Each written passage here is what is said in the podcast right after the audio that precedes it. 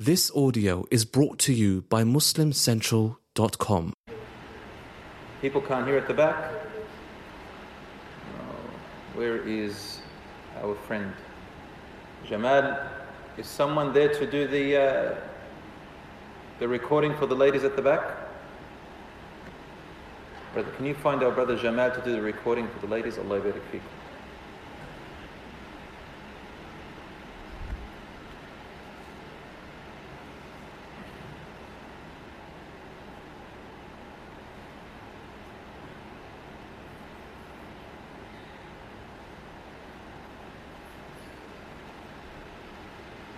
Can you find out if the ladies uh, can see us?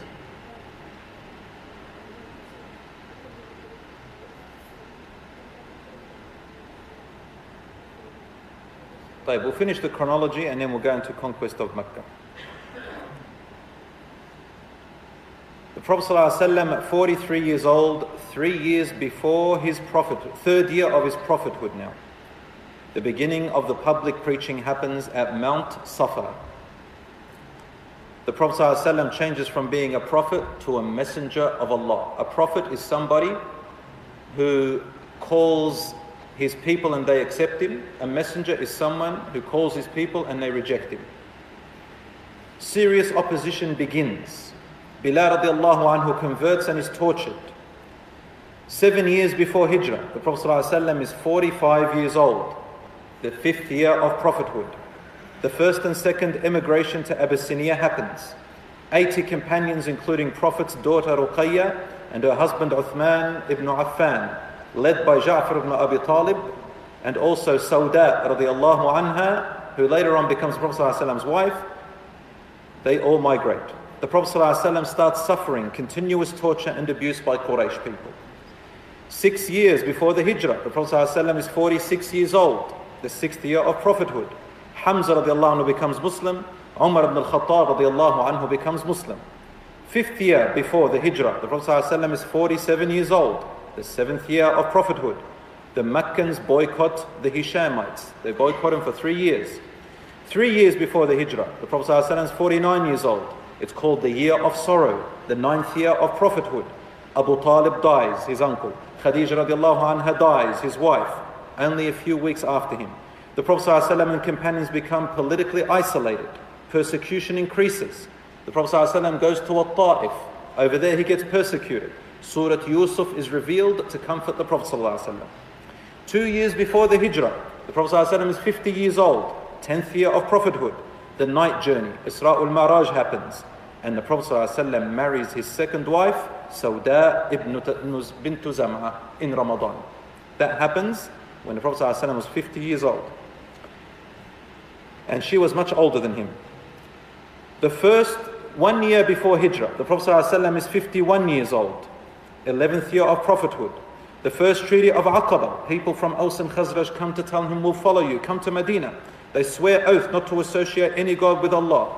They didn't swear oath not to steal, not to engage themselves in adultery, not to kill their own children, not to accuse one another, and they would obey the Holy Prophet ﷺ, performing any good but no jihad, because jihad had not yet been pronounced or commanded. Now, the Medina period, 622, two or three months before Hijrah, the Prophet ﷺ is 52 years old, the 12th year of prophethood. The second pledge of allegiance, Aqaba, happens. The Prophet ﷺ orders companions to emigrate to Yathrib. It's still called Yathrib.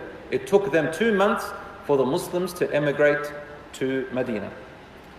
The Prophet ﷺ is 52 years old. Give one or two weeks. On Friday, the 16th of July, 622, the first day of Muharram, the Prophet ﷺ migrated from Mecca to Medina. This is called the Hijrah. Umar ibn al-Khattab anhu established the Islamic calendar during his Khilafah in 638, 17 AH. There was no Islamic calendar until Umar ibn al-Khattab did it and the constitution of Medina, which is called Dustur al-Medina, also known as the Charter of Medina, was put into place. The terms were freedom of religious belief and practices for all citizens of Medina. Medina becomes a haram, sacred place, where no blood of peoples, including anybody who is in it, can be spilt. Non Muslim members will have the same political and cultural rights as Muslims. Non Muslim members will all have autonomy and freedom of religion. Non Muslims will not be obliged to take part in religious war against war with the Muslims. Yani they don't have to fight with the Muslims against enemies. And the signatories to all of this were Aus, Khazraj, and the citizens of Medina, including the Jews around Medina. Yathrib is officially named Medina. 623, the first and second year of Hijrah. The Prophet ﷺ is 53 years old, 13th year of prophethood.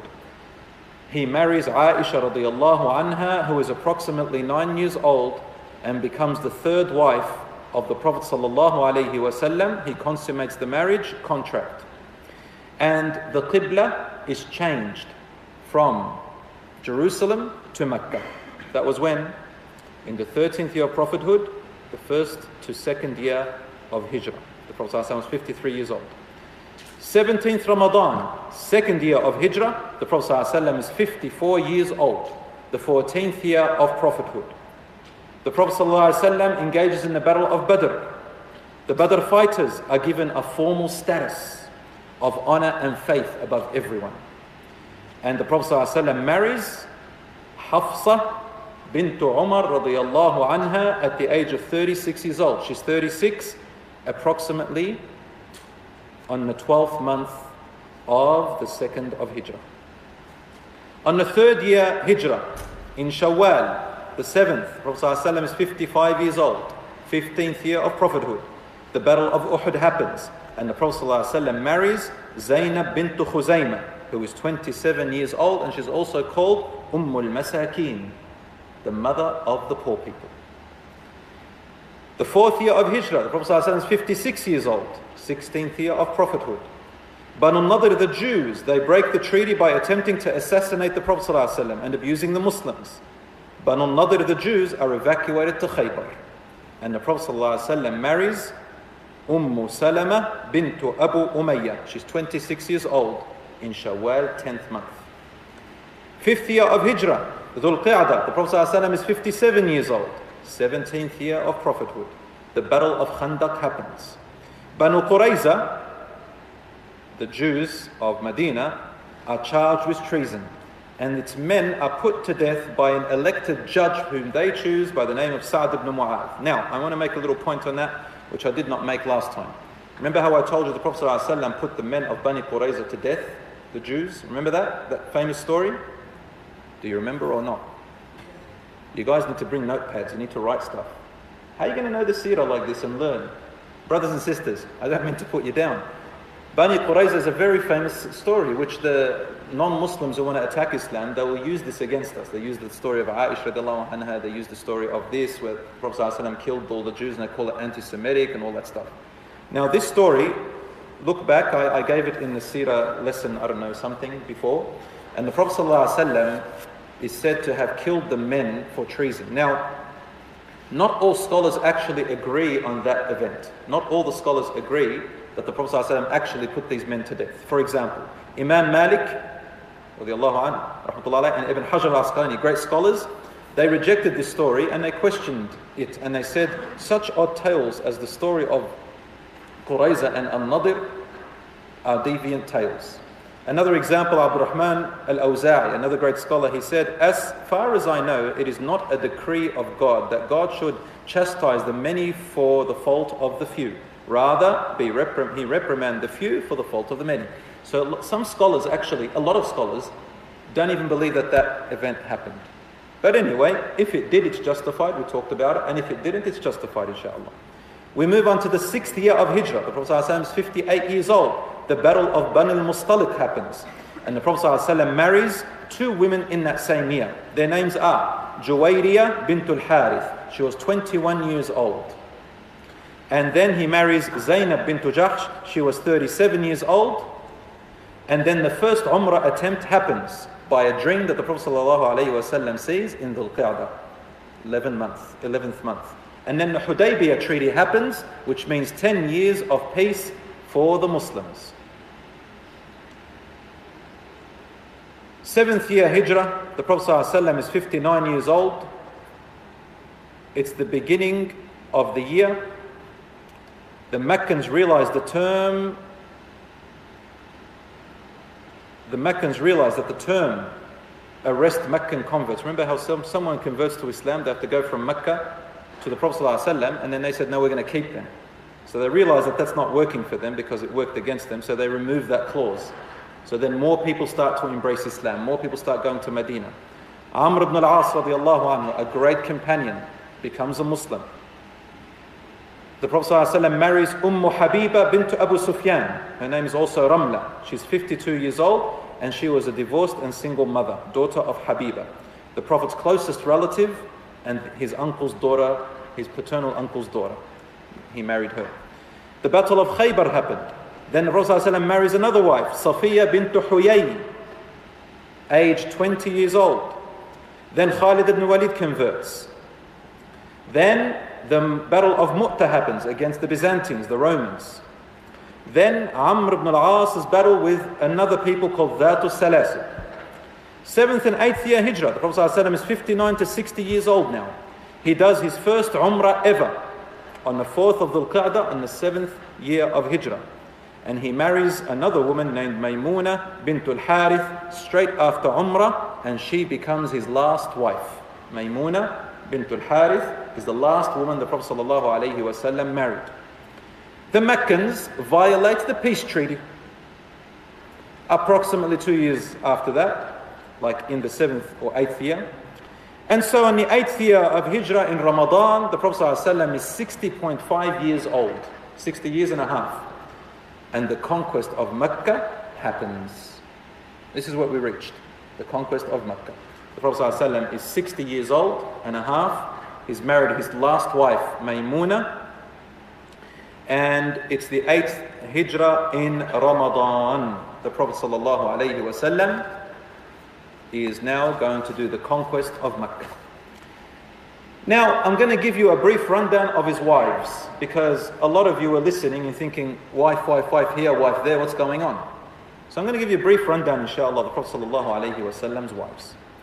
Uh, people are on social media, on Facebook. I've got a new camera, I'm trialing it out. I know it's zooming in and zooming out. So we'll trial it out. Give me your um, opinion later on and we'll work on it, inshallah. Chronological order of the Prophet ﷺ's wives. You ready for it? Or have I lost you? It's your fault. You don't get, you don't get notes to write on. And then you don't, you go on Facebook or, you know, once. So you've got to go, go on there and write the information, memorize them, and then tell your family, tell your parents, tell your friends.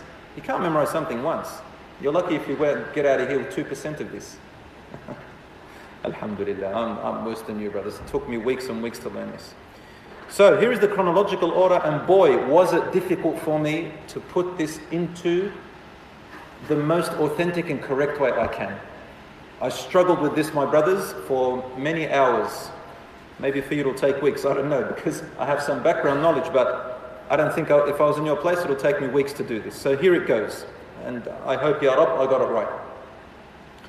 His first wife is Khadija bint Khuwaylid radiyallahu anha. Everybody knows her. She is, and I'm going to mention if they were married or widowed or uh, divorcees or whatever, okay? So, Khadija bint Khuwaylid radiyallahu anha she, before the Prophet ﷺ married her, she is widowed twice. She is older than the Prophet ﷺ, and she dies in the lifetime of the Prophet ﷺ after being with him for 25 years. 25 years marriage, she dies when the Prophet ﷺ was only about 49 uh, years old. His second wife, Sauda bintu Zam'a. Her age is unknown, but she was older than the Prophet ﷺ. He married her two years before the Hijrah, in the tenth year of prophethood. So, one year after the death of Khadija radiallahu anha, the Prophet ﷺ grieved for one year before he married his second wife. He was 50 years old. Sauda was a widow. So he married a second widow now. She was tall, but she wasn't the best looking. This means that the Prophet ﷺ set the trend for people to look for the value and character of their of wives or husbands before the looks. Although the looks are important, the values are more important. And he set the trend for people to marry widows and divorcees. Then the third wife is Aisha radiallahu anha. She was nine years old according to Bukhari. He married her in the beginning of the second year, sorry, in the beginning of the first year of Hijrah in uh, Medina, but he had engaged, got engaged to her before in, in, in Mecca. He was 51 to 52 years old, and she was the only virgin. And keep in mind, she was engaged to two men before the Prophet ﷺ even asked for her. Can you imagine that? She was nine years old, and before that, she was even engaged to two men before him. Abu Bakr offered her to the Prophet ﷺ, and they loved each other, and the Prophet ﷺ actually died in her arms. I want to take three minutes or so to explain Aisha radiallahu anha's story. The majority of scholars agree that Aisha radiallahu anha was about nine years old when the Prophet ﷺ married her. The question is that today, in the 21st century, we find this extremely absurd.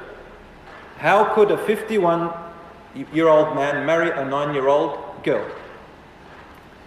The question in our time is wrong. We have no right to ask this question now, 1,400 years later. Why? Number one, it is not a religious ruling that people are allowed to marry someone, men are allowed to marry girls that young. It's not a religious ruling. Yes, it is not haram in those days. But here's what I'm going to say. Aisha radiallahu anha was not the only girl that got married at that age in not only in Arabia, in the entire world. In those days and for hundreds of years before. It really is weird that people come up when they question the marriage of Aisha radiallahu anha. Immediately you should know that these people are not educated on the history of humanity. The people who are educated in humanity, they're called um, anthropologists. You ask them, they're the ones who study life and people all the way back to what they call the cave ages. They don't question this because they know that ever since the dawn of man, marriages to people of very different ages, especially even 9 years old or 11 years old or, eight, or, or 10 years old, was actually a practice that the whole world had no problem with. And these girls were not abused, except unless they didn't fear God by other people. Then they lived very happily with their husbands, and the other way around. Sometimes young boys, uh, so long as they've all reached puberty and so long as the girl is menstruating and the boy is able to get married, that's how the world worked. As soon as the girl menstruated and the boy reached puberty, they married. It was a very, very normal custom everywhere in the world. The Romans did it, the Persians did it, the Arabs, the Christians, the Jews, everybody did it. And my evidence to this is that you can read any history book in the world. Anyone, Muslim, non Muslim, any book, anyone, grab a history book about the world before our 21st century, and you will never see anyone question the marriage of the Prophet ﷺ to Aisha. No one. No one. Why? Because it was never a problem. It was never abusive, it was nothing.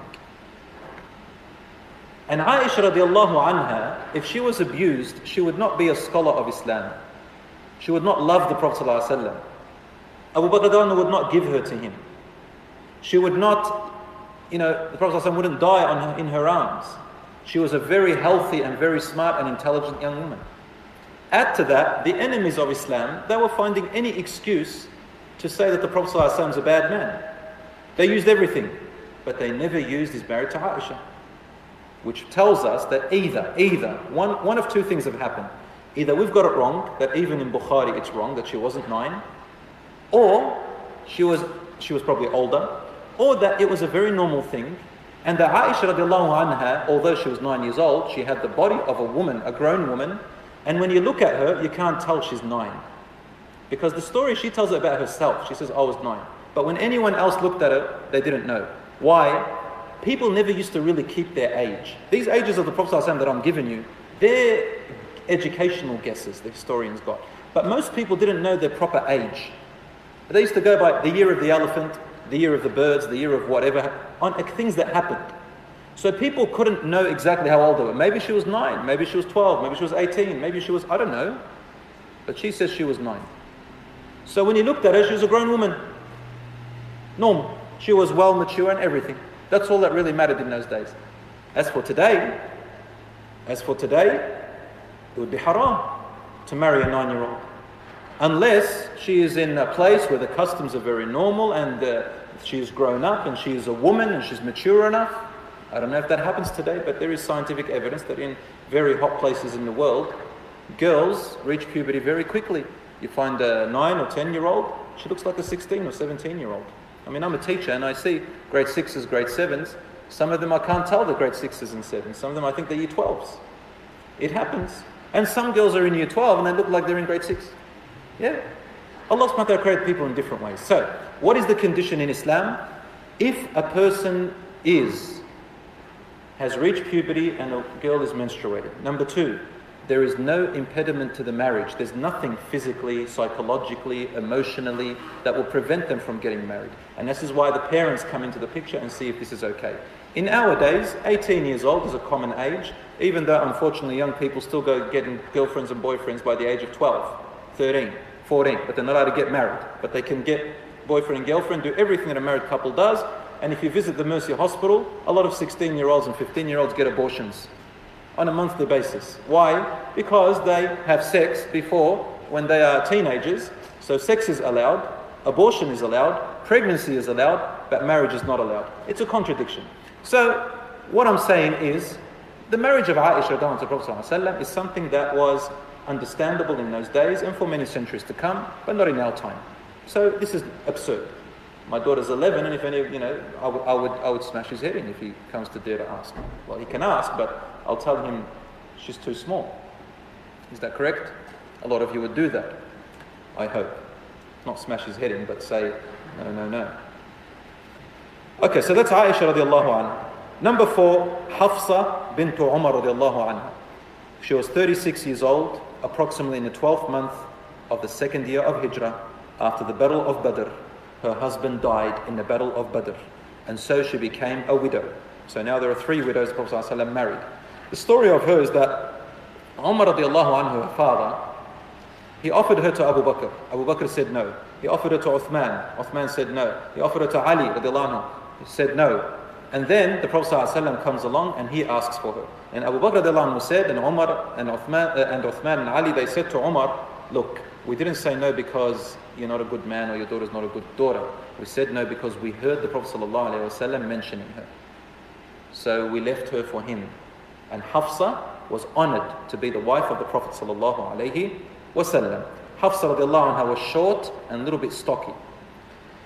Zainab bintu Khuzayma. now the reason I said short and stocky is because sometimes his other wives would tease her about that. Aisha radiallahu used to say, she's short.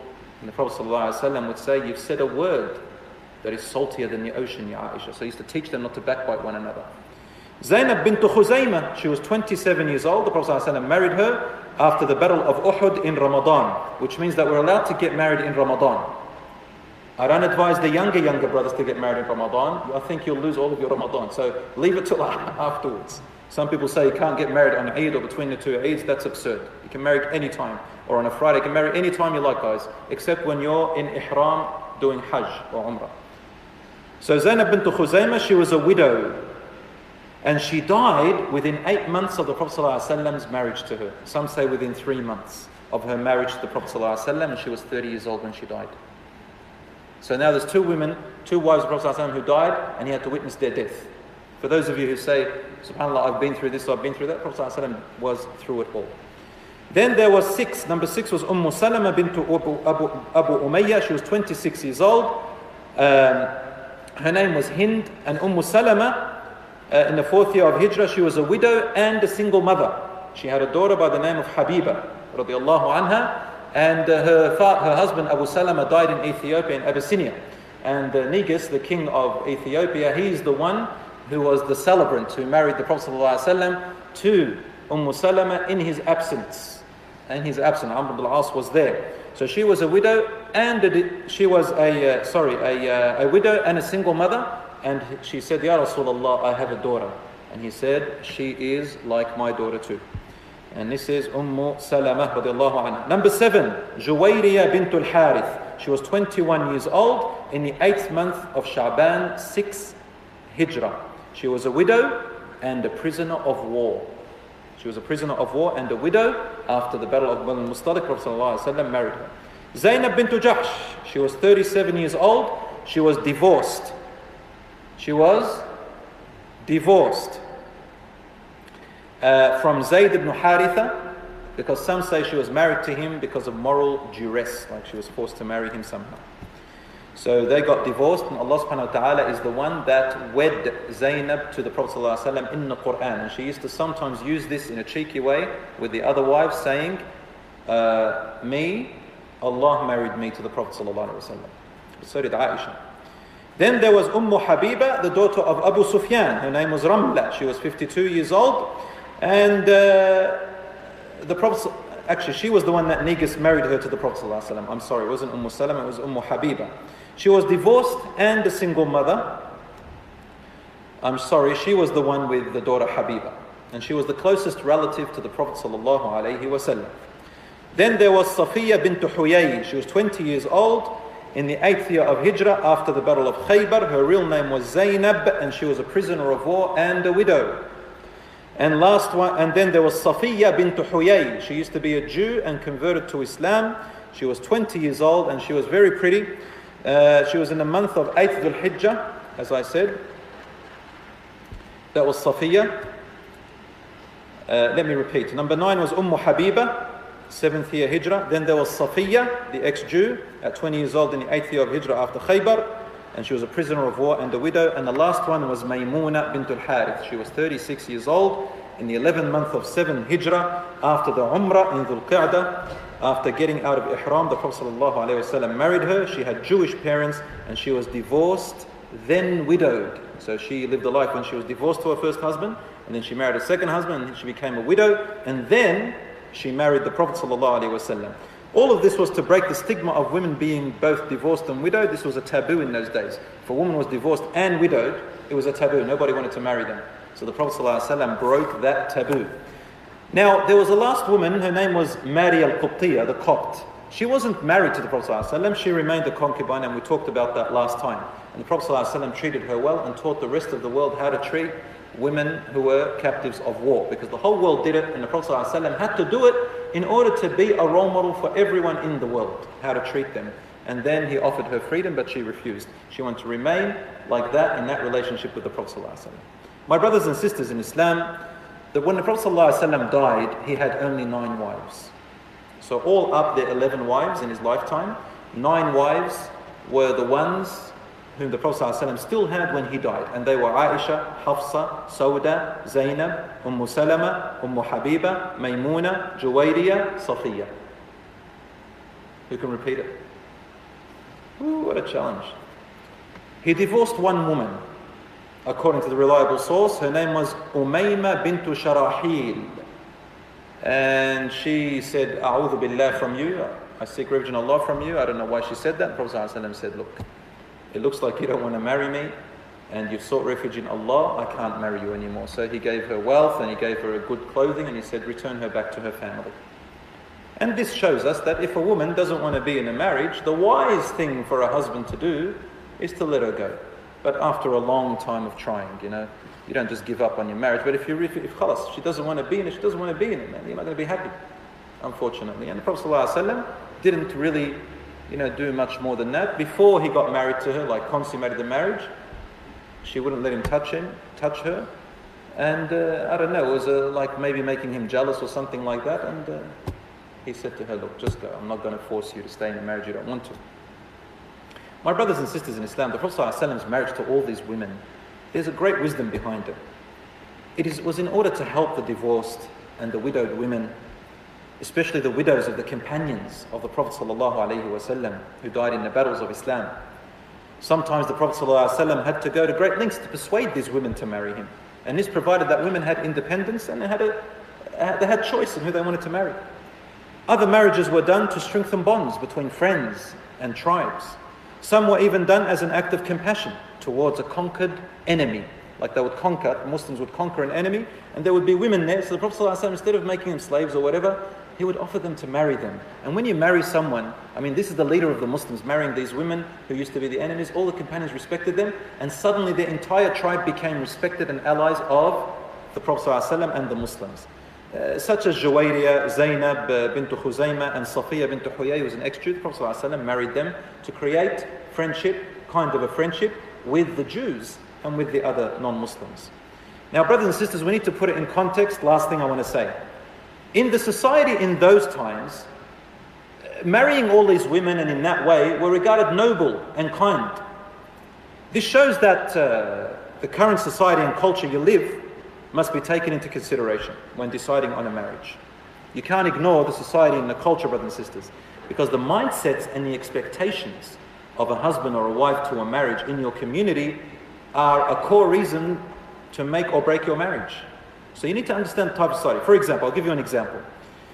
If you get married to a very young girl or a very young boy today, in our time, then the marriage is not going to be harmonious because the society we live in doesn't accept that. Another example polygamy is halal, but it's not a rule.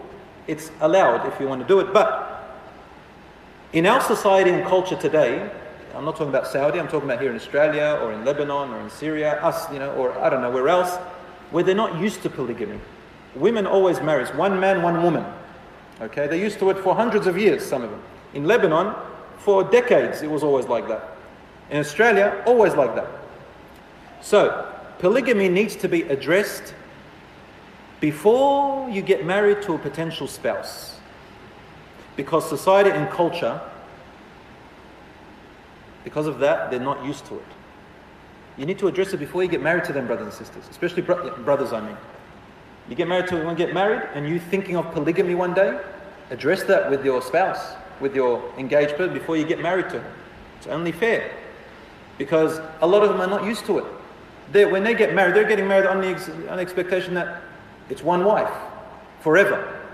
And you can't blame them because that's how society is. But if you get married in Saudi and you've raised, you're raised over there, almost every woman who is a native over there is used to it. They, it's already expected. But in other parts of the world, like here or whatever, you need to address this before you get married to them, brothers and sisters. I don't think many sheikhs have addressed this point to a lot of people. And I'd like to really pinpoint this matter. Look at the expectations in the culture and society you live in and pre plan for it. Make it clear before you get married to this person. You have a secret wife, tell her. Like you have a wife and you don't want to tell, tell her, you have to tell her. Not allowed. Because this is time that you're going to cut in her, in her, from her time and she's expecting all this stuff. Isn't that correct? So the Prophet ﷺ taught us this way. So that is all I want to say about this uh, thing. Now, whoa, that drained me. It's people's fault. They come and tell me, we, we want the chronological thing. Can you put it in a chronological thing? you know, alhamdulillah, I went to great lengths by the will of Allah. I ask Allah to reward us for that. And I hope, inshallah, the people who ask me for that can appreciate it. So, Bismillah. The conquest of Mecca. It happened in which year Hijrah? You can tell me. No.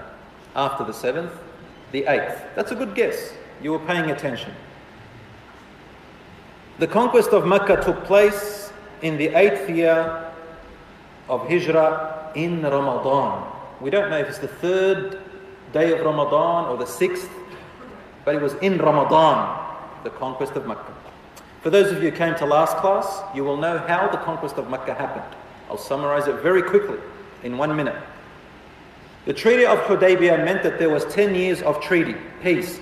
Meccans cannot attack the Muslims and the Muslims cannot attack the Meccans. The Meccans have a right to have allies and the Muslims have a right to have allies. The allies of the Muslims are not allowed to be attacked by the Meccans or their allies. And the allies of the Meccans are not allowed to be attacked by the Muslims or their allies. If you attack an ally of the Meccans, you've broken a treaty. If you attack an ally of the Muslims, you have broken a treaty. It meant you are allowed to invade the other person. Guess who broke the treaty? Two years later, after this contract, the Meccans broke the treaty. How? They had an ally. They were called Banu Bakr. And Banu Bakr massacred an ally of the Muslims called Banu Khuza'a because there was tribal warfare between them. Doing that meant that the treaty is broken. I told you, brothers, don't bump into it. I have to fix it. Can we, can we fix that, please? Okay. Just set it up straight like that. There you are. Thank you. That's the way. Excellent. It's all working still. Just move away a little bit, I'm tired and stuff, so I'm going to get angry. Are your parents here? Oh, they're here. Oh, I'm not going to get angry. Brothers and sisters, let's move on. So the allies of the Meccans broke the treaty with the allies of the Muslims. And then one man from the allies of Banu Khuza'a raced to the Prophet ﷺ in Medina. It took him only a few days to go from Mecca all the way to Medina. And he made a big poem. Poetry was like, it was very emotional.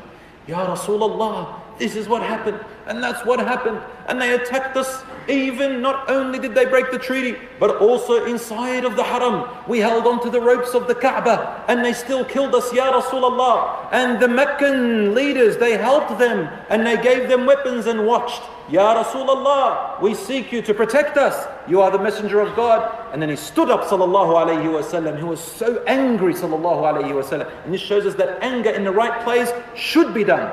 Anyone who is in a state of anger where you should be angry and you're not angry, Imam Shafi calls him a donkey. He says, Man ughdiba walam yaghdab fahuwa man istughdiba walam yaghdab fahuwa himar. Whoever is in the right place of anger, right place, where you're supposed to be angry, angry for your for your ard, for example, for your wife, you're angry for your sister, you're angry for your mother, someone attacks them, you get up and you defend them, obviously with wisdom, with wisdom. You don't go and start breaking neighbors and lighting up houses and breaking factories and shops and stuff. No. You don't go nuts like that. That's crazy. You do the right thing, but being angry for the right reason. Continue. Ah. Oh, he's bringing me water. Hafidhakallah ya Jamal. Jamal means beauty. Look how beautiful he is, mashallah. He's married. Don't get any ideas, my sister. I was talking about second wife Jamal here. In public, you talk about that. I feel sorry for you. I can't protect you against his wife. Wants a second wife, he said. I'm not going to do it. Bismillah ar-Rahman ar-Rahim. Tayyib, let's move on. The Prophet ﷺ became angry. He, he said, You have been given victory. One word. The Prophet ﷺ kept the matter absolutely secret. He did not let anyone know that he was going to go to Mecca to conquer it. With all right. He didn't even tell his companions. He didn't even tell Abu Bakr radiallahu anhu. He did not want to tell a single person and he ordered nobody comes into Medina and nobody goes out of Medina without my permission. Everyone, get ready for war. They said, Ya Rasulullah, where are we going? He didn't tell them where, but this is what he did. Because the Prophet ﷺ doesn't lie, he doesn't want to make up something, but this is what he did. Subhanallah. He sent Abu Qatada radiallahu anhu to At-Ta'if. At-Ta'if, remember At-Ta'if, where the Prophet ﷺ got persecuted there? He sent him to At-Ta'if. He said, Go and find out what those people are doing. Spy for me. Find out what they're doing. So he went there, and the Prophet ﷺ had information that At-Ta'if were preparing to attack the Prophet ﷺ. So he went there and came back, and the Prophet ﷺ said, Tell me about At-Ta'if.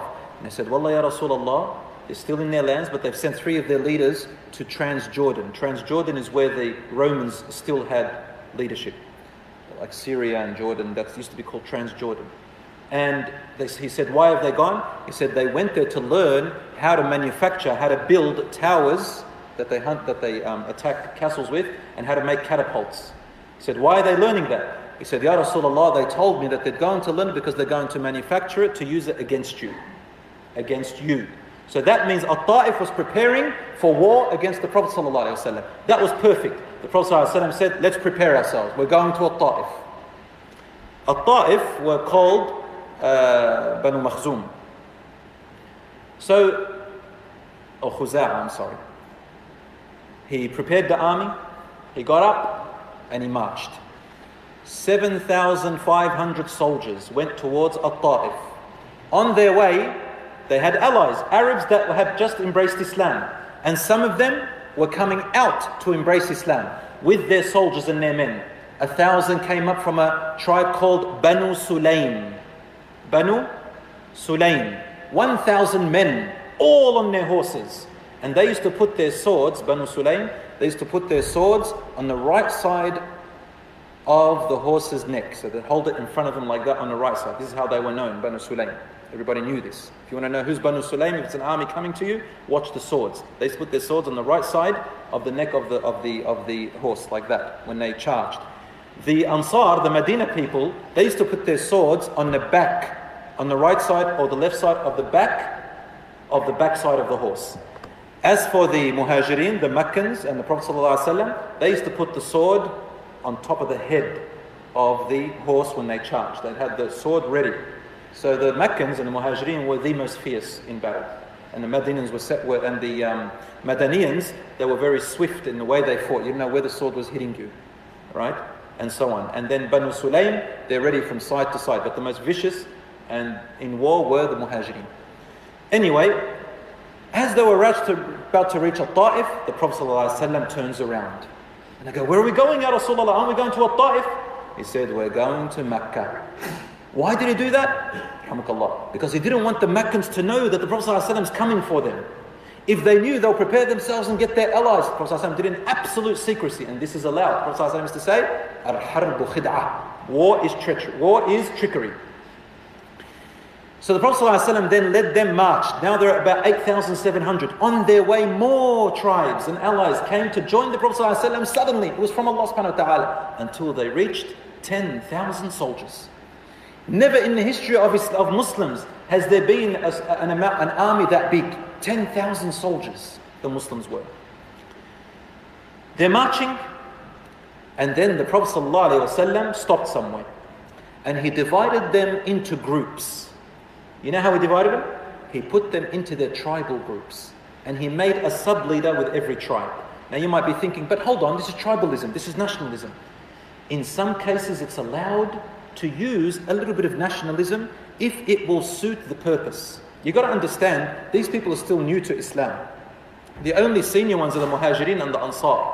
The rest of them, they are new to Islam. So Prophet ﷺ utilized their love for their nationality, the, the, love for their, for their tribalism, their blood, in this cause. You're allowed to sometimes mix between loving your blood and loving your deen. But what's haram is to make your blood more worthy than your deen. So that brothers who are not from your blood are not important? No. They were very, they were all brothers and sisters, but Prophet put them with their blood to strengthen the army. One of them was Sa'd ibn Ubadah with the Ansar. He was a young man, he got so, got, actually a bit old, about 40, he was, got so hyped up that he said, we are going to destroy the Meccans, we are going to destroy the Meccans, march everyone, march. The Prophet ﷺ saw him and he stopped him. He said, No, Sa'd, we are not going to fight. We are going without the intention of fighting. If they fight us, we'll fight back. So, Sa'd, you're too zealous, you've got too much energy. He took the leadership off him because he doesn't want this, this, this stuff to happen. He doesn't want people to fight out of emotions and passion. He wants them to fight for the sake of Allah. And we're not going to fight, he said. We're not going to fight the Meccans. And, but to, so he doesn't denigrate him in front of his people, he put his son in his place to be the leader. So I just want to show you how the Prophet ﷺ was going in peace. He didn't intend to fight. As they got forward, Rasul stopped and there was a man by the name of Hatib. Hatib radiallahu anhu was a Badri, he fought in Badr, a great man. But what happened, he had some family in Mecca and he was afraid for them. So he sent his, uh, his, his, one of the, the ladies, his friend, uh, who worked for them. Her name was um, her name was Sarah. Her name was Sarah with a secret letter to go to the Meccans and tell them Muhammad is coming to fight you or is coming in to conquer Mecca. Prophet this is direct order. No one's allowed to say anything. So he basically betrayed out of his love for his own family. And uh, there's a long story to her. The Prophet ﷺ sent Ali radiallahu anhu and another companion because Jibreel told him, look, he sent a letter with her in secret.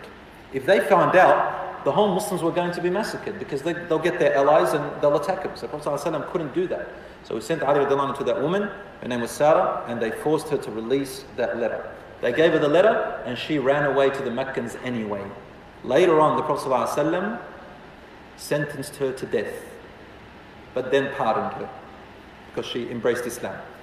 Anyway, the Prophet ﷺ arrived about 16 kilometers to 20 kilometers away from Mecca. Mecca is many hills, and there are four places you can come in from. They are the northwest, southwest, south, and northeast. I know you're not going to remember that, just remember big mountains, four places you can enter from, no other places. High mountains, 300 meters high, 500 meters high. No one's going to go over the mountains, over the hills. You can only enter from there. So the Prophet ﷺ divided into four columns four big battalions.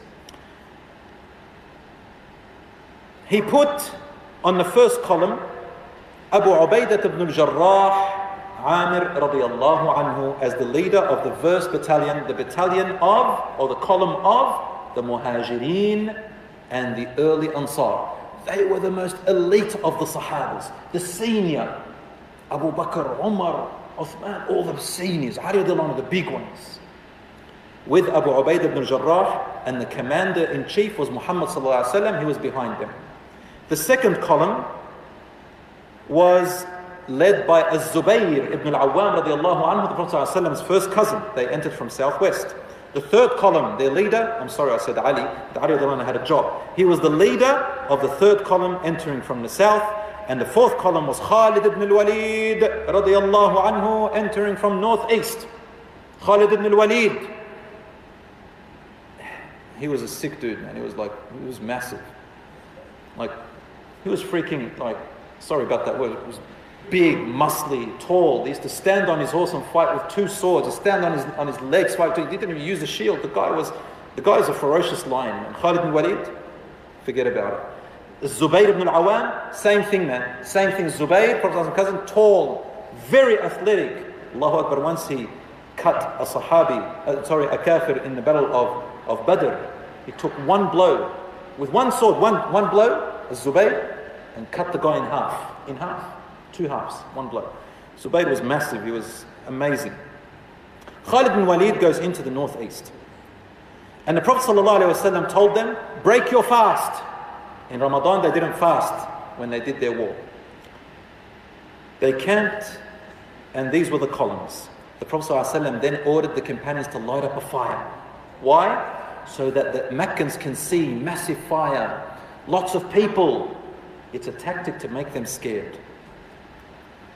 The Prophet ﷺ started to pray his prayers qasr. Qasr means instead of four, he did them two. And he stayed in all this journey for about 19 days. 19 days the Prophet ﷺ was doing qasr. Qasr. But not jama. He didn't combine the prayers, but he did qasr.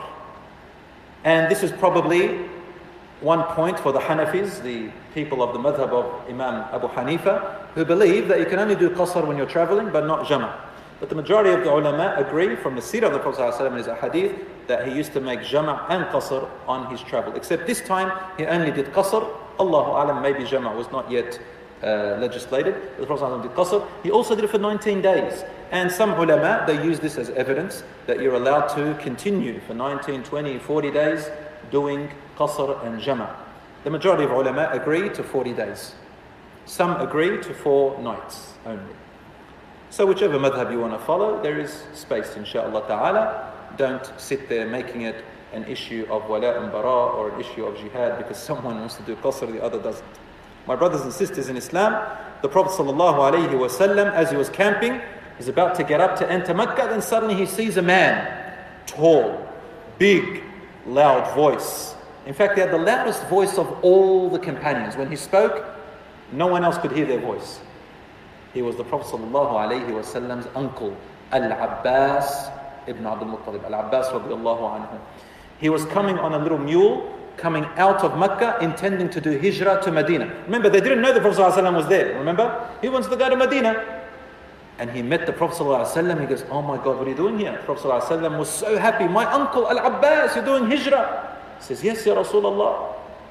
He said, We have come to conquer Mecca. Abu Abbas was the last muhajir. There were no more people who were muhajirun after him. Allah subhanahu wa ta'ala gave him that honor because the muhajirun are mentioned specifically in the Quran as the best. Nobody can equal them, the muhajirun. Al-Abbas was the last of them. So he was among the elite. Al-Abbas had a little sympathy for the Meccans. So when he knew the Prophet ﷺ was uh, entering, he wanted to go and inform the leader. Who was the leader of Mecca? What's his name? Ya Allah. Come on, guys. Getting me angry. Abu Sufyan. Abu Sufyan, the leader of Mecca. You watch any cartoon film about, uh, you know, the Prophet's biography and you'll see it there. Cartoon. All right, sorry about that, boys. In a bad mood today. I was teaching all day. Some students, they made my temperature go up high. Hot day too today. The Prophet ﷺ stood up and he said, There is no hijrah after the conquest. Uh, Al Abbas was the last muhajir, said, There is no hijrah after the conquest except jihad and good intentions or when you are called to jihad by a leader. Meaning, there was no more hijrah of Mecca to somewhere else and you'll be called the elite muhajir. Prophet ﷺ said, No more hijrah. And even today, you can live in any country you like so long as you are afforded your deen to practice it, and that's fine. You don't have to say, we have to do hijrah, hijrah. Where, where do you go? Where? Where do you go? Where's the Muslim country today? The best places we can go is the places where they give you peace and tranquility for your deen, but obviously you can make ijtihad. You can have an educational guess, and people who are more educated about the society they live in, the politics they live in, they can make a better guess, and they can tell people whether it's better to stay here or not. Like, for example, in China, the Uyghurs, the, the Chinese people, you all heard about them, may Allah subhanahu wa ta'ala protect them, this minority, are being persecuted severely. And if they can do hijrah, Allah subhanahu wa ta'ala rewards them. And if they die there, I think inshallah they die shuhada. Wallahu a'lam. I have a friend who was there, he got in prison for two years for being caught with a copy of the Quran in his room. Chinese brother. He came into Australia on a visitor visa, went back, good, he was a businessman, and they, subhanAllah, two years now in prison. May Allah subhanahu wa ta'ala save him. My brothers and sisters in Islam, Al Abbas decided to take the Prophet ﷺ little mule in the middle of the night and he wanted to go to inform Abu Sufyan. Now, at this point, the Prophet ﷺ had lit up the fire, so it was public anyway. Al Abbas wasn't really part of them, so he was allowed to go and tell Abu Sufyan. So he was going into Mecca, Abu Sufyan, uh, so, sorry, Al Abbas, and Abu Sufyan and a couple of the leaders, they were suspicious. They got sus. They thought, what's happening? Is the Muhammad coming to attack us or what? So they came out to see what's going on. They wanted to go to Medina. As they were coming out, Abu Sufyan and the other two leaders, they look at each other, and as they're walking a few kilometers, they notice in the hills fire surrounding Mecca. Abu Sufyan looks up and he goes, What the hell is that? And there was a man over there with him who was from Banu Makhzum who got massacred. He said, Maybe it's the Ta'if people. Maybe it's the Ta'if people. And Abu Sufyan goes, No, no, it's not the Ta'if people. They don't have the courage to do this, man. Let's go and find out what's going on. As they were walking in the night, they hear a big voice Abu Sufyan. And he goes, Al Abbas. It's Al Abbas. Goes, What are you doing here? He says, Yeah, Abu Sufyan, come here. Surrender to the Messenger of Allah, for Allah, He has brought an army you will not be able to resist. Surrender, surrender, Allah's giving him victory. Abu Sufyan said, What? Because let me talk to him, let me find out what's going on. So now Abu Sufyan's scared, he's thinking, What is going on here? Al Abbas puts him on his mule and he covers his face. Because if they saw him, what's going to happen to Abu Sufyan? They're going to kill him, he's an enemy. So Abu Sufyan goes on the mule with Al Abbas and he's riding. Now, who's, uh, who's the guy that the Prophet put out as a guard? Who do you think? The guard of the camp. Who do you think is the guard? Have one guess. Who's the best one to be the guard? No, no, no. Khalid's good at war. Who's the best one to be a guard? He's very, he's, he's always suspicious and he's very cunning. You can't necessarily, you, you can't trick him. Who? Omar. Omar radiallahu anhu. He doesn't care, man. That guy doesn't give a damn about anything. so long as it's right, Allah will do it. He's the guard. So everybody's looking, he's seeing Al Abbas with a guy that's covered his face. Oh, no big deal. The Prophet's uncle, the Prophet's uncle. But not Omar, he doesn't fall for it. He looks at him, he comes up and goes, Who's that? Al Abbas said, Don't worry, he's just a man with me. So Omar goes, No. He comes up to him and rips the veil off his face. He goes, Abu Sufyan? Wallahi, you cannot, you cannot come in using safety now. You are not safe. You are not safe. I'm going to kill you. He takes out his sword, he's about to kill Abu Sufyan, and then Al Abbas says, What are you doing, Ya Umar? He's in my protection. He said, He's not going to get away with it. He says, He's in my protection, Ya Umar. And Umar starts to get a bit confused. He goes, Look, maybe, maybe I shouldn't kill him. I'm not going to do something wrong. And that's how the, the senior Sahabas weren't quick at doing it. They would think. So Umar Khattab thought. But then he thought of a different strategy. He goes, Okay. And then he boots off. Where is he running? He's running to the Prophet ﷺ. He thought, if I can get to the Prophet ﷺ and tell him first that Abu Sufyan's here, he'll tell me go and kill him, then I'll kill him before he gets to him. So Al Abbas sees him run, and Abbas starts galloping on his mule. A little mule. Omar is uh, racing, Al Abbas is racing with Abu Sufyan on top, thinking, What is going to happen to me? Abu Sufyan's about to do it under him, really seriously. And he's about, and he's about to reach the Prophet ﷺ's tent. Omar comes in, Al Abbas comes in. Omar says, Ya Rasulullah, it's Abu Sufyan. Al Abbas says, Ya Rasulullah, he's in my protection. Now, any companion who puts someone in their protection, the Prophet ﷺ gave him protection because he's the merciful, compassion. And Umar knows that if an Abbas gets to him, the Prophet ﷺ is compassionate, he will let him off. Everybody knew that. You get to the Prophet ﷺ, even if you're sentenced to death, he'll let you go. So the Prophet ﷺ said, All right, all right, Abu Sufyan has been given protection. Sit down. Abu Sufyan sits in front of the Prophet ﷺ and he says, What do you think, Ya Abu Sufyan, of all of this? And Abu Sufyan says, Ya Muhammad, now is the moment of truth. We've always known you to be a compassionate man, and you're a person who connects family ties. I can bear witness to that. So Al Abbas looks at uh, Abu Sufyan and says, and he yells at him, he goes, Ula Aslim, become a Muslim. It's the Lebo way came into me, the Lebanese. Ula Aslim. It's like in the, uh, I've said it before, what do Somalians say? What, Wario? Wario. Wariya, become a Muslim. In Turkish, lan, become a Muslim. In Arabic, in Lebanese, ula aslim. What are you doing? How much of a thick head have you got? And Abu Sufyan looks at him and says, To be honest, as for that, I still have doubt in my heart. How am I supposed to become a Muslim and I'm still doubting Islam? So the Prophet ﷺ put his hand on his chest and he said, Ya Abu Sufyan, when will you become a Muslim after all the miracles that have been shown to you? So Al Abbas says, Look, man, you got all this army against you, just say the Shahada. So Abu Sufyan says the Shahada, but he didn't mean it. But he just said it to give himself amnesty and protection. The Prophet ﷺ knew he didn't mean it, but he let it go. He thought, look, maybe we'll get, we'll get to know Islam a little bit more as, as, as the days go by. So he says, okay. Then Al Abbas says, Ya Rasulullah, since Al Abbas has said the Shahada, give him some privilege.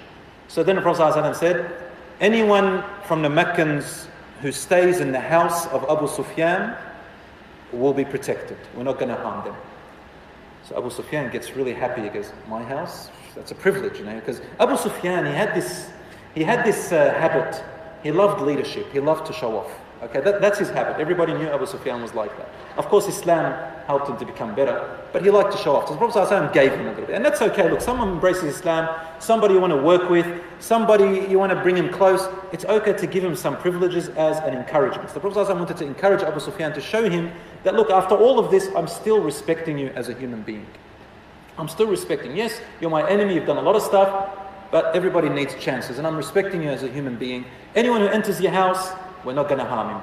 So then Abu Sufyan goes, Look, thank you for that, but my house is too small. It's not going to keep all of the Meccans in there. You've got over a thousand people. He said, Okay. Anybody who stays in the haram, the, there's a particular area, circumference around the Kaaba, anyone who's in there will not be harmed. He goes, That's good. But Ya Rasulullah, there's still more.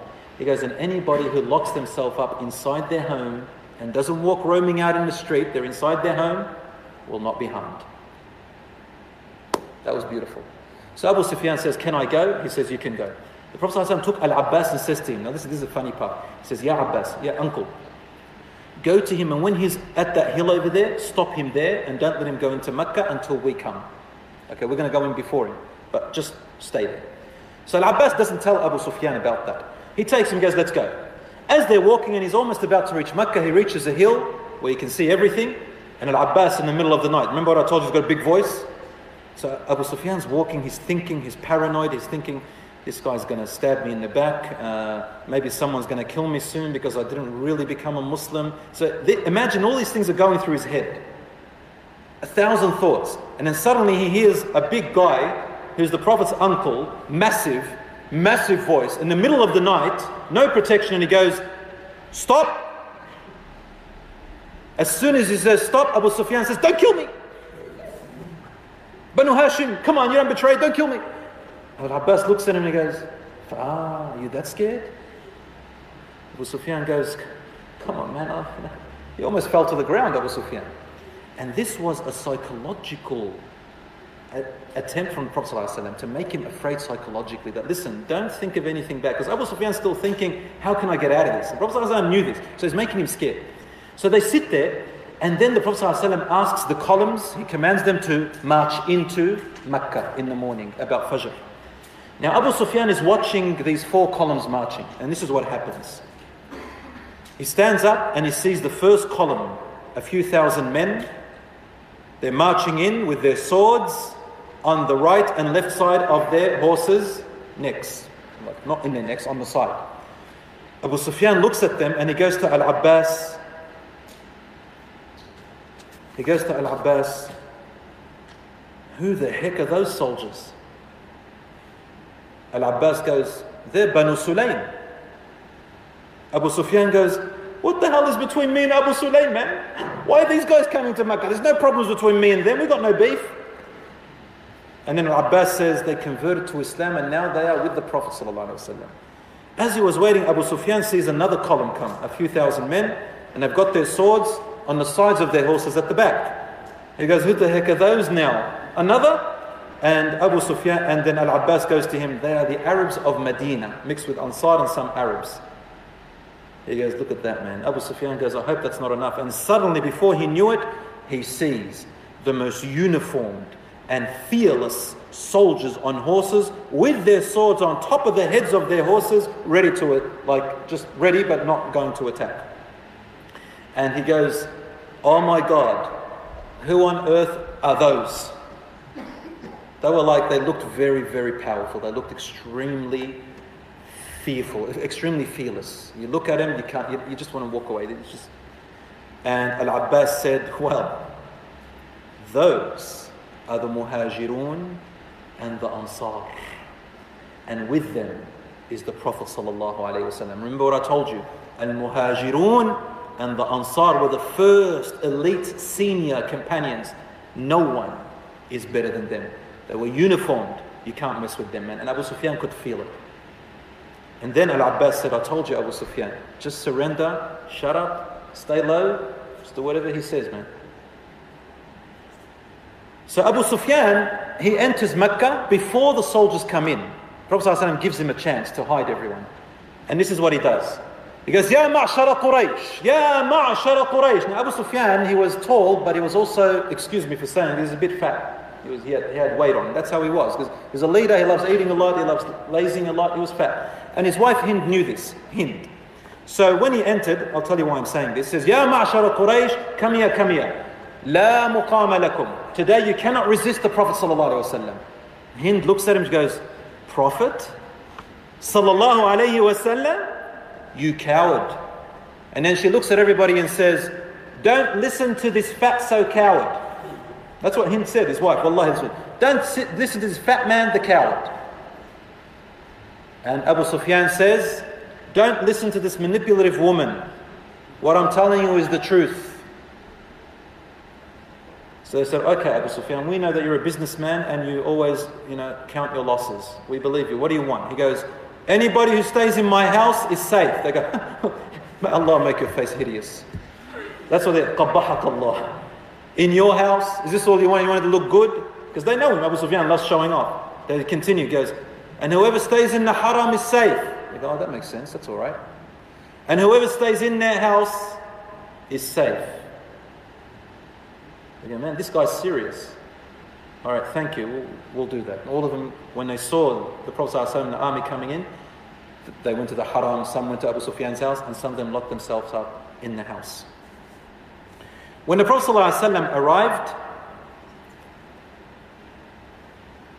almost arriving, sorry, something amazing happened. There was an old man, probably 70 years old, standing on one of the hills, and with him was his daughter. He was blind, blind old man, white hair. And he's telling his daughter, Tell me what is happening with that army. And she would describe. She said, Now they're camped. He goes, Okay. Now what's happening? She goes, Now they're dividing. He goes, Those are the horses. He goes, Now what? He goes, Now they're going. He goes, Those are the columns going into different areas. He goes, Move, move, move. Take me home, take me home. That's Muhammad's army coming into Mecca. Who was he? He was the father of Abu Bakr as-Siddiq radiallahu anhu. His name was Uthman, but they used to call him Abu Quhafa. So Abu Bakr radiallahu anhu was called Abu Bakr as-Siddiq ibn Abi Quhafa. Ibn Abi Quhafa. Old man, blind. Everyone in Abu Bakr radiallahu anhu's family had embraced Islam. His wife, his daughters, his sons, except for his father, he had not embraced Islam yet. His mother, all of them. So Abu Quhafa, he goes to his daughter, take me, take me home quick, we've got to get into the house. So because he's a, he's a slow man, he's old, he couldn't make it in time to his house, but he was roaming around. And you know, the Prophet ﷺ said you have to be in your house or at the haram or in Abu Sufyan's house. If you're caught roaming around, you're going to be arrested. So the companions, seeing this old man, they didn't know he was Abu Bakr's father, they arrested him. And they took him to the Prophet ﷺ. Abu Bakr anhu met him, he knew he was his father, and then he brought him. He brought him to the Prophet ﷺ and he said, Ya Rasulullah, this is my father, Abu Quhafa, and he has come. I think he wants to convert to Islam. The Prophet ﷺ looks at this old man and he feels compassion for him. And he feels love for his best friend Abu Bakr anhu. He said, Ya Abu Bakr, Ya Siddiq, why did you all bring him here and trouble this old man, putting him into hardship? All you had to do, take him to his house, let him rest, and call me. I will go to him. I will go to him. Ya Allah, respecting an old man. See Rasulullah Abu Bakr anhu said, Ya Rasulullah, you, you are more worthy of my father coming to you because you are the messenger of Allah. The Prophet ﷺ sat Abu Quhafa down and he placed his hand onto Abu Quhafa's chest and he said to him, Aslim taslam, aslim taslam, aslim taslam. Submit to Allah, ya Abu Quhafa, and you will have salvation from Allah. Submit and you will have salvation. The Prophet ﷺ is making dua for him. And suddenly Abu Quhafa's heart began to shiver and he felt compassion and humility. He said, Ashhadu an la ilaha illallah wa annaka Rasulullah. He said the Shahada and the Prophet ﷺ celebrated it. Normally, you would only see his white teeth. But when he was so happy, you would see even his gums. That means the Prophet ﷺ was basically laughing, celebrating. Abu Bakr anhu sees the Prophet ﷺ like that, and the Prophet ﷺ, he places his hand into Abu, into Abu Quhafa's hand, and he, Abu Quhafa pledges allegiance to the Prophet ﷺ. He looks at Abu Bakr and says, Yeah, Abu Bakr, congratulations, your father has embraced Islam. All your family are Muslim, Abu Bakr. Every member of his family was Muslim. What an honor. And suddenly he sees Abu Bakr radiallahu anhu crying so badly until his beard was soaked with tears. He says, Man Abu Bakr. Why are you crying? Your father just embraced Islam, you should be celebrating. And he said, لوددت أن هذه اليد يد عمك وأن يقر الله عينك بإسلامه خير لي من أبي. أبو بكر رضي الله عنه said أو يا رسول الله if Allah were to make you smile like this with the conversion of your uncle Abu Talib and his hand was in your hand today, I would be happier than seeing my father putting his hand in your hand. That's from the love of the Prophet ﷺ that he had. Seeing the Prophet ﷺ that his uncle died not embracing Islam, Prophet ﷺ lived in sorrow for a year, and until that day, why did my uncle not embrace Islam? And Abu Bakr, he always, almost, it's as if Abu Bakr and Prophet ﷺ had the same heart. Abu Bakr was always feeling with the feelings of the Prophet ﷺ. And he remembered the Prophet's uncle, saying, I wish he was in my dad's place. Wallahi, a very emotional time. My brothers and sisters, then Rasulullah did something. He gathered the companions and said, There are 12 people that need to be killed. If you see them wherever they are, in their homes, in the haram, in Abu Sufyan's house, even if they were holding onto the ropes of the Kaaba, you must kill them. Sentenced to death. They were, and I'll tell you who they are. Abdul Uzza ibn, Khat, ibn Khatal. He was found clinging on the curtains of Al Kaaba and he was killed by Ali radiallahu anhu including his two singing girls, Qariba and Farana, who fled. Qarina was killed and Farana fled. They are the singing girls of Abdul Uzza ibn Khattab. The reason that the Prophet ﷺ said he has to be killed was this man, he murdered a Muslim slave earlier of one of the Ansar Muslims over a trivial matter. They were camped and the slave did not prepare a goat to eat it. So this man, Abdul Uzza, gets up and he kills the slave Muslim man because he didn't prepare the goat. And then he apostatized.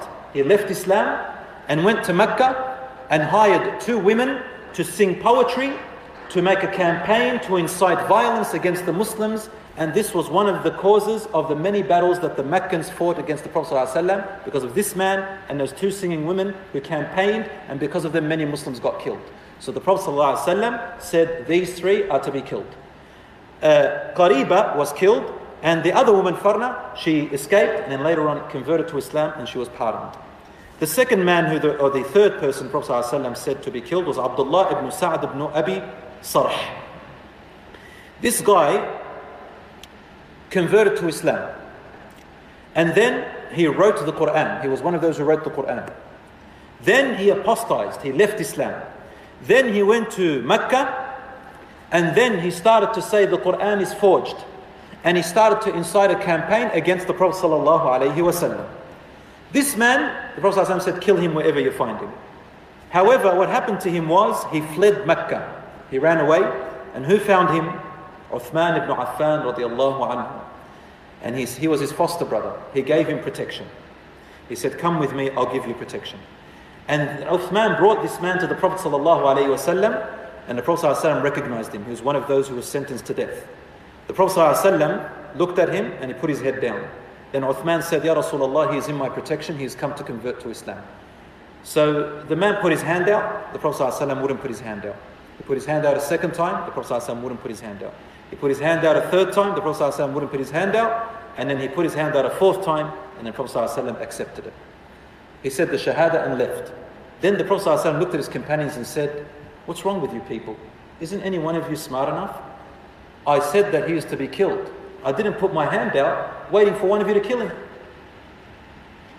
They said, Well, Rasulullah, we couldn't read what's in your heart. Why didn't you kind of wink or say something? And the Prophet ﷺ replied, it is not befitting of any prophet to use gestures in a shifty way to kill someone. He never winks or gives gestures. He's clear. So he was pardoned. Another man was Ikrimah ibn Abi Jahl. Ikrimah, the son of Abu Jahl, the great Abu Jahl. We all know Abu Jahl, yeah? He fled, and his story is amazing. He fled Mecca. And he went to sail on, on, on a ship. They were Christians. And then the waves hit really high, and in Ikrimah, he noticed that the waves were really high, and he heard the Christians say, Oh God, oh God, oh God. They didn't even say, Oh Jesus. And that's what happens when people are in need. Who do they call upon?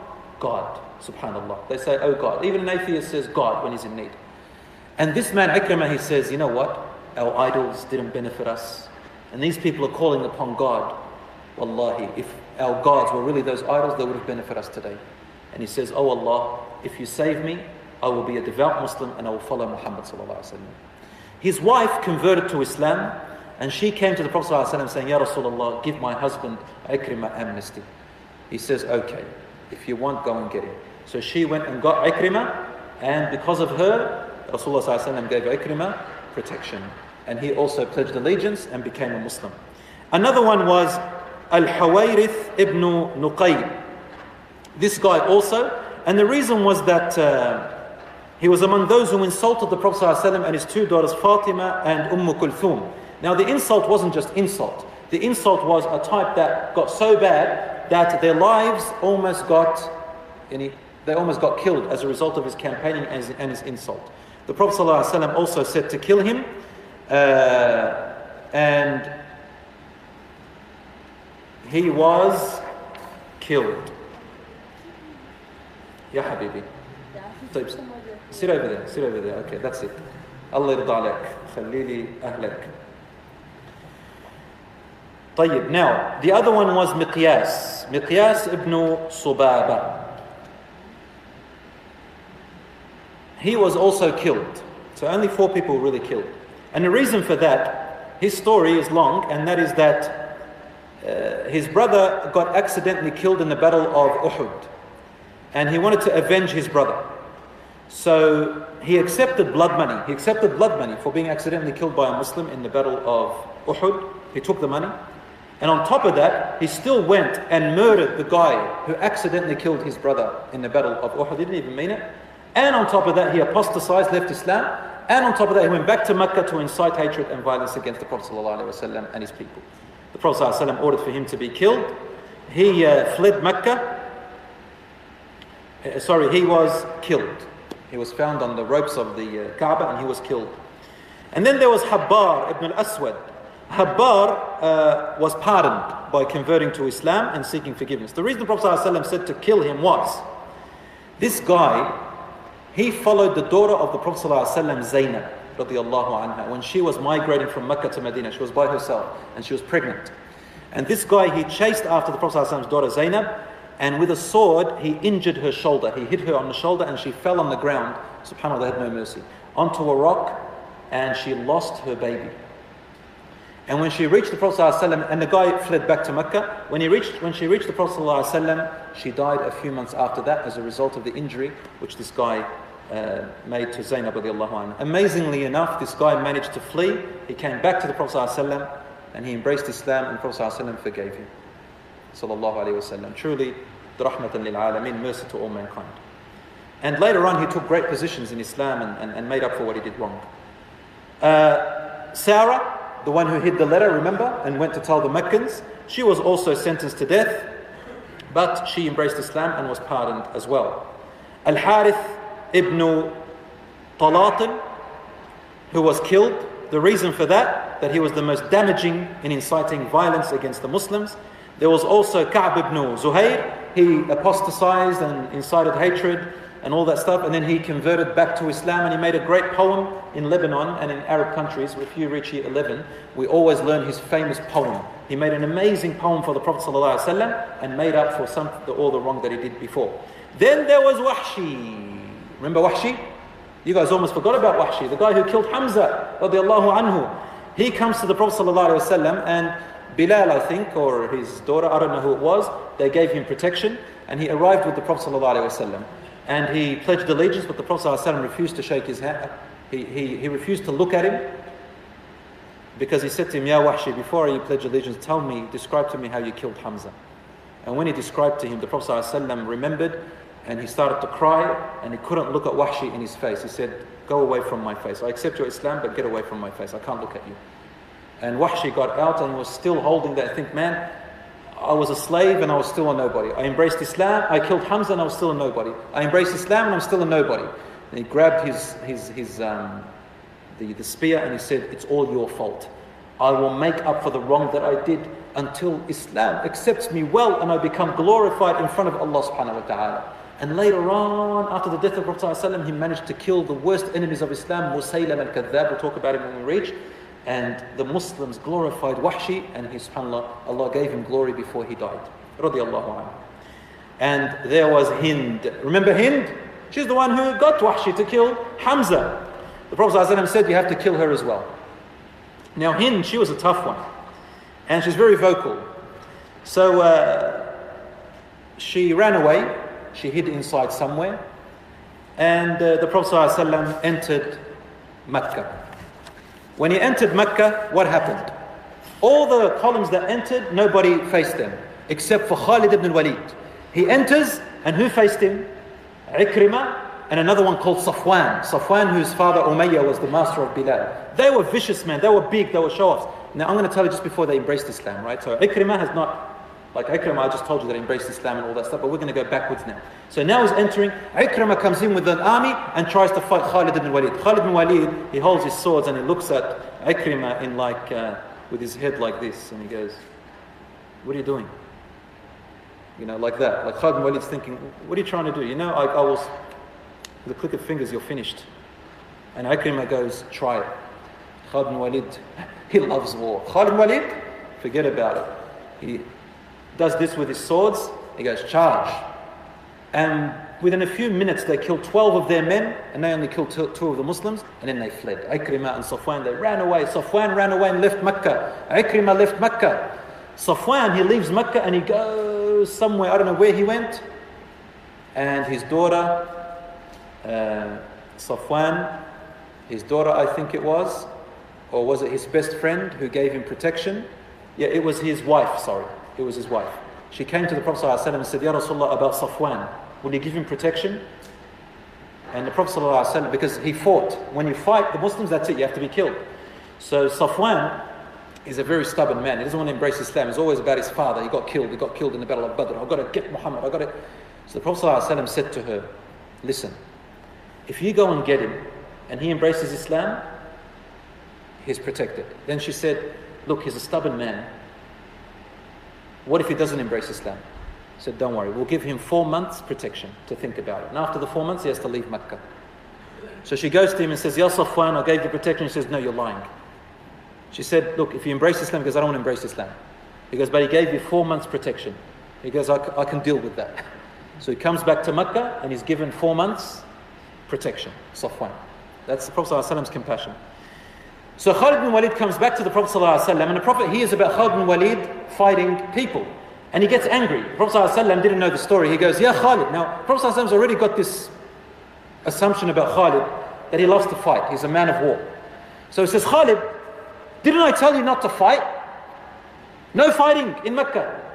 And then he said, Ya Rasulullah, they attacked us first and we had to fight. Then the Prophet ﷺ forgave him. He goes, All right, that's okay. Then they entered Mecca. They entered Mecca, my dear brothers and sisters in Islam. Ali radiallahu anhu, he chases after a few of the groups who are fighting. And where do they go? They go to his sister, Umm Hani, Ali radiallahu anhu's sister, and they hide in her house. Ali radiallahu anhu chases after them, and he's covered his face with armor.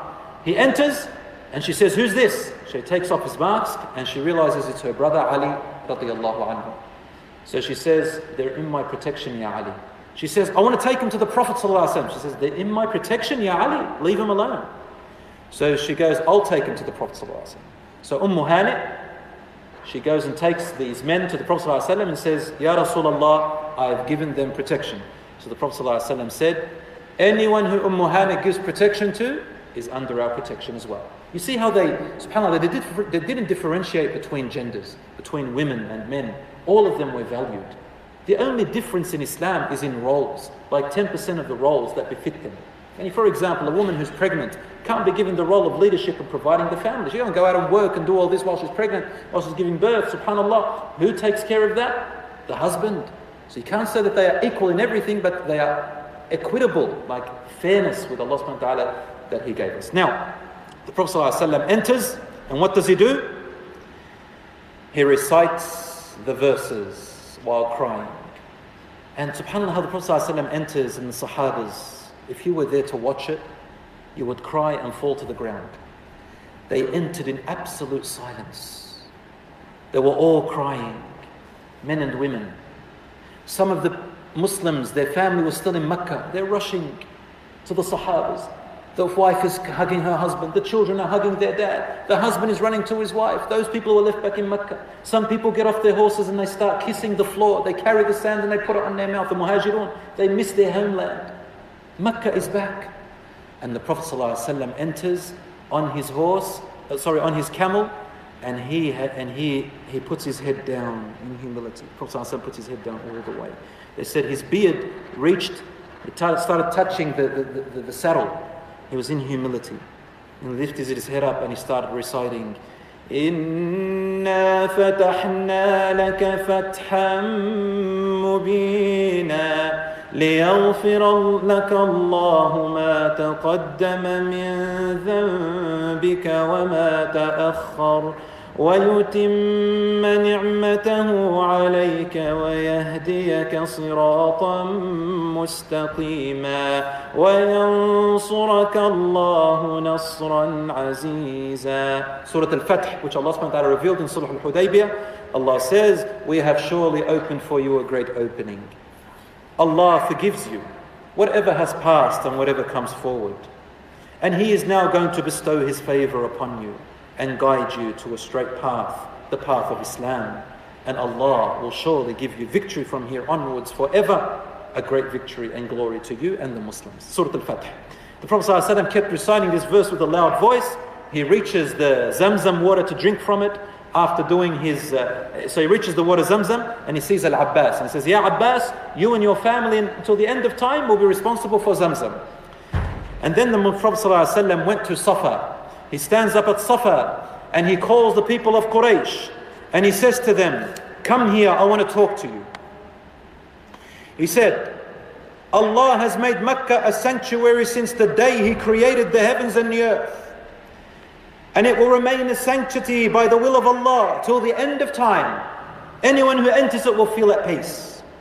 Fighting in Mecca was not made lawful to anyone before me, nor will it be made lawful to anyone after me. And it was not made lawful for me, except for a short period of time. Its animals that can be hunted should not be chased, nor should its trees be cut, nor its vegetation or grass uprooted, nor belongings that are found left behind by someone can be picked up. Not allowed to pick people's belongings up, except by one who makes a public announcement about them. So even today, if you go to Mecca, you'll realize some people who live there, they understand. If you leave your wallet, you leave your bag, nobody picks it up. No one even comes up and says, you lost something, unless it's straight behind you. If someone finds something, they won't touch it. Because of the hadith the saying of the Prophet ﷺ, which will last till the end of time. SubhanAllah, 1,400 years later, brothers and sisters, and these words of the Prophet ﷺ still are respected by people today. The Prophet ﷺ then climbed off Safa. Safa is where the message began, and Safa is where the message of Mecca ended. He looked at the people of Quraysh and he said to them, Ya ma'shara Quraysh, O people of Quraysh, ما ظنكم أني فاعل بكم what do you think I'm going to do to you? They're all just sitting there, they're waiting. What is the Prophet ﷺ going to do? Is he going to kill us? Is he going to tell us to leave our homes? What's he going to do? He said, What do you think I'm going to do with you? They turned to him and said, We've only known you to be a generous, merciful man, son of a generous and merciful family.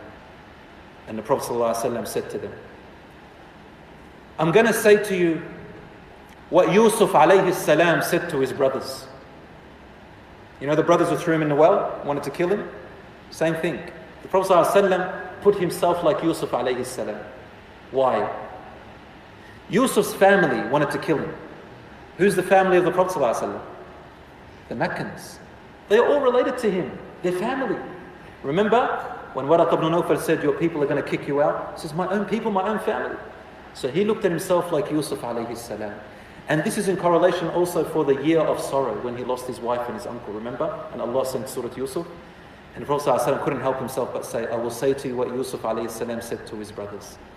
لا تثريب عليكم اليوم. No harm or blame will come upon you today. I'm not going to blame you for anything. اذهبوا فأنتم الطلقاء. Get out of your homes, go. You are free.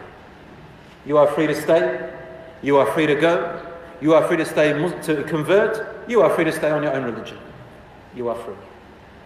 Allahu Akbar. And this was the cause for three quarters of them to embrace Islam on that same day. They said, This man cannot be a normal man except a prophet. I'll finish it with a few miracles that happened after that. The Prophet ﷺ was doing his circumambulation, because doing Umrah now. He comes in around the Kaaba, and there was uh, a man by the name of Fudala. He's got a little dagger, and he starts to approach the Prophet ﷺ slowly as he's doing his tawaf. As he approached the Prophet ﷺ, the Prophet ﷺ put his hand on, it, on the man's chest and he said, Fudala, you've got a dagger in there and you've come to kill me. He said, How did you know? He put his hand on his chest and he said, Say astaghfirullah. He said astaghfirullah. Say, say astaghfirullah again. He said astaghfirullah. He said, say astaghfirullah again. He said astaghfirullah a third time. And then the man said, Wallahi, I felt my heart feeling love for the Prophet ﷺ. On the spot, I said, I bear witness you are the messenger of God. Wallahi, I came to kill you and you were the most hated. Suddenly, you are the most beloved to me. And they kept circumambulating and they started talking and chit chatting like mates and friends. Second, Abu Sufyan. Remember, Abu Sufyan was not a real Muslim. So he's sitting there in front of the Kaaba and he's like this. What am I going to do? What am I going to do? And he's thinking inside, inside. He's thinking, how am I going to gather people to kill Muhammad and to get us out of here and take over Mecca again? Abu Sufyan is thinking like that. He says, okay, I'm going to summon this group, I'm going to summon that group, and they will attack Muhammad, and then we'll get out. The Prophet ﷺ, he's, he's on the other side, right? And this guy's thinking in his head. He's sitting there thinking in his head. The Prophet ﷺ, then suddenly Abu Sufyan goes, I felt a hand touch my back. I looked and it was Muhammad ﷺ. And he said to me, in that case, Allah will defeat you. Abu Sufyan goes, you, you, knew what I was thinking? He said, Yes. And he smiled. And he kept circumambulating. Abu Sufyan looks and he goes, That's what that was when my heart began to believe in Muhammad. If that wasn't all, Abu Sufyan gets up and he walks to a couple of leaders of Quraysh that were sitting on the side. Uh, their names were Harith ibn Hisham and Utab ibn Usaid. They were talking among each other. And what had happened? The Prophet ﷺ sent Bilal, Bilal, up onto the top of the Kaaba. You know what you saw in the message? He's going up to the Kaaba and he's going to make the adhan. Now Bilal used to be a slave, and you know, a slave. And so the, the first guy, Harith ibn Hisham, his father had died, he goes, Allah has blessed my father Hisham from being here to witness this terrible, terrible denigration. A slave climbing up on top of the Kaaba. My father died, alhamdulillah, not to witness this. And then Utab, the son of Usaid, he goes, and Usaid too, my father, alhamdulillah, he's dead, that he didn't come to witness this denigration of a slave climbing on top of the Kaaba. Oh, what humiliation. Then they looked at Abu Sufyan, they go, what would you say?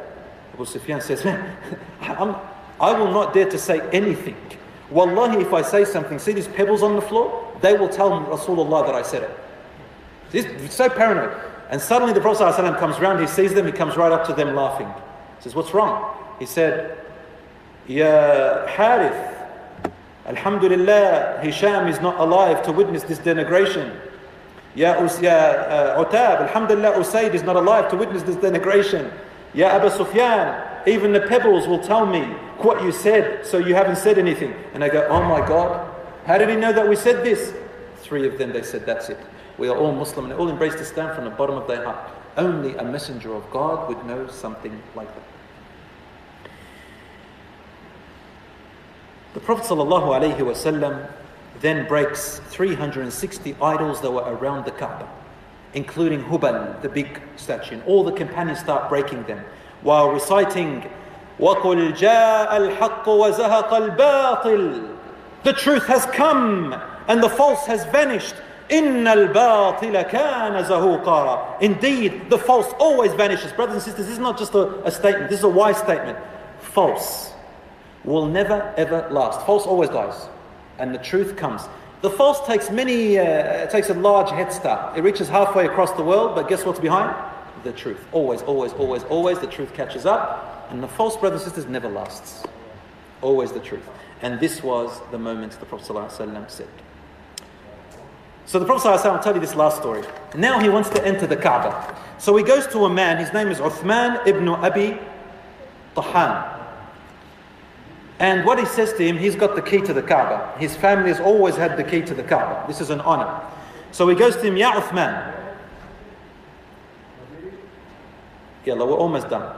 He goes and says, Get me the key for the Kaaba. And then this guy, Uthman, not Uthman ibn Affan, Uthman ibn uh, Abi Talha, he says, I haven't got the key. It's with my mother. And the Prophet ﷺ said to him, You remember years back when I asked you for the key in Mecca? There was an incident between him and this guy, Uthman, before the Prophet ﷺ left Mecca, where he said to him, Ya Uthman, give me the key to enter the Kaaba. And Uthman said, I will not give you the key. Give me the key. I will not give you the key. Give me the key, Ya Uthman. Wallahi, one day I'm going to come here and force the key out of you. He said, If a day comes when you force the key out of me, I would rather the earth swallow me. So now he's standing in front of the Prophet ﷺ 10 or 13 years later and he remembers. He goes, All right, I'll go get you the key. He goes to his mother and his mother said, Nope. She grabs the key and puts it here. You're not touching it.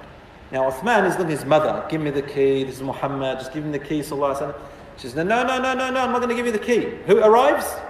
Al Abbas. Comes and says, What's this, Ya Uthman? Get me the key. The Prophet is waiting. And then his mother gets scared. He goes, Here, take, take the key, take the key. She gives the key to Uthman, her son, and he goes to the Prophet. ﷺ. Now Ali radiallahu anhu comes along, he wants to take the key off Uthman. He goes, Give me the key. He said, No, I'm not going to give you the key, I'll open it. He said, Give me the key and give it to the Prophet. sallallahu alayhi ﷺ. Wallahi, this is amazing. He says, No. So he runs away and Ali radiallahu anhu chases after him. He climbs up the Kaaba on top of the roof, Uthman, and he doesn't want to give the key to Ali. Ali radiallahu anhu climbs up, climbs up, and he grabs the key by force and pushes him away. He gives the key to the Prophet ﷺ, and the Prophet opens the Kaaba. As he was opening it, Al Abbas looks at him and says, Ya Rasulullah, you gave me the Zamzam, now give me the key. Let it be in the Abbas family, the Abbasids. As soon as he did that, Allah subhanahu wa ta'ala sent down a verse in the Quran which says, إن الله يأمركم أن تؤدوا الأمانات إلى أهلها in Surah An-Nisa Allah subhanahu wa ta'ala, uh, verse 58, it said, Allah commands you to return the rights to their rightful owners. Allahu Akbar. A verse came down for the Prophet ﷺ to give the key back to Uthman. So he said to Ali anhu, Ya Ali, go and give the key back to Uthman and apologize to him and do not leave until he has forgiven you. He goes back to Subhanallah, he goes back, command, uh, obeying the Prophet and he says, I apologize, Ya Uthman, we apologize to your mother. Allah has sent down a verse commanding the Messenger of Allah and us to give you the key. And the Prophet ﷺ stood up and he said, Take it, Ya ibn Abi Talha, eternally up to the day of resurrection. And it will, the key will not be taken from you and your progeny unless by an unjust, oppressive tyrant.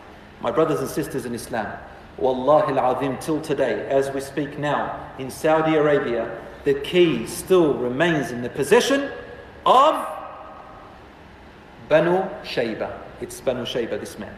Till today, even the king of Saudi cannot open the door without their permission. The key is with them, literally, to open the door. And this is the miracle of the Prophet ﷺ that Allah showed it. 1,400 years later, they have a family tree. You can't deny it. They have a family tree for every person in Saudi. It goes all the way back to Shayba and the family lineage of this man, Uthman ibn Talha, from the words of the Prophet. ﷺ. Isn't that a miracle, my brothers and sisters? Isn't that a miracle? Well, now it's time for Maghrib, so I'm going to stop here, inshallah, a cliffhanger. The next thing the Prophet ﷺ did was he got up to head towards Al-Ta'if for another battle. Next week, inshallah, we will continue the seerah. Jazakumullahu khair for listening. Wa sallallahu ala nabina Muhammad wa ala alihi wa sahbihi ajma'in.